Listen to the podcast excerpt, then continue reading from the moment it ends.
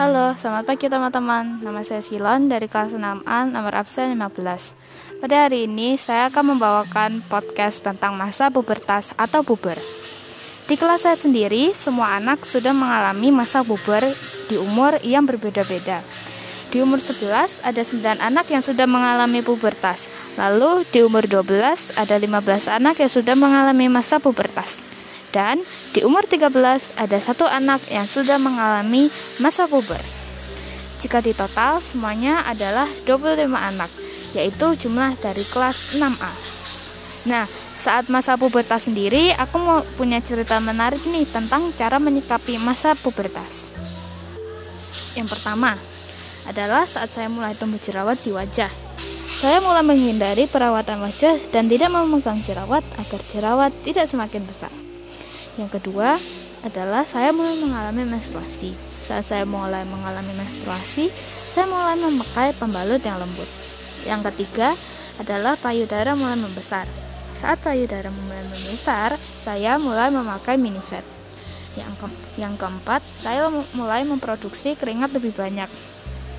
Saya memperhatikan bau badan saya. Saya mulai memakai parfum dan mandi dengan bersih.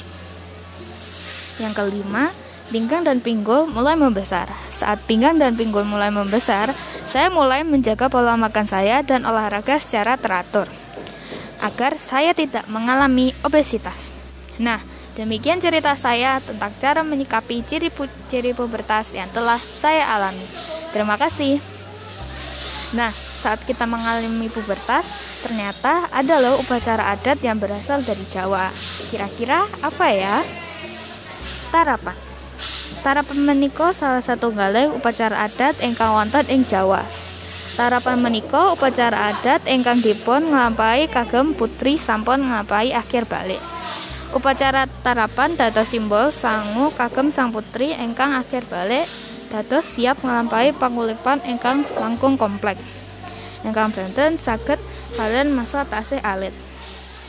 Ada tarapan menika Ugi sekalian nyuwun doa lan pangestu saking Bapak, Ibu lan eyang kalian para sesepuh supados putri selamat saged ngampahi panguripan dados satunggalipun perawan. Nah, aku juga punya nih beberapa saran soal masa pubertas dalam bahasa Inggris. Yang pertama, I should keep myself clean. Yang kedua, I should eat regularly. Yang ketiga, I should not sleep too late. Setelah kita membahas tentang masa pubertas, sekarang marilah kita berdoa syukur atas masa pubertas yang telah kita alami. Dalam nama Bapa dan Putra dan Roh Kudus. Amin. Ya Yesus yang Maha Baik, aku mengucapkan syukur kepadamu, sebab aku bisa tumbuh dengan baik dan tumbuh di lingkungan yang baik juga. Ya Yesus, sekarang aku telah mas mengalami masa pubertas. Lindungilah aku selalu agar aku selalu aman. Yesus, berikanlah aku kesabaran dan kekuatan untuk menghadapi masa pubertas. Amin. Dalam nama Bapa dan Putra dan Roh Kudus. Amin. Sekian podcast dari saya. Terima kasih sudah mendengarkan. Sampai bertemu di podcast selanjutnya. Bye bye.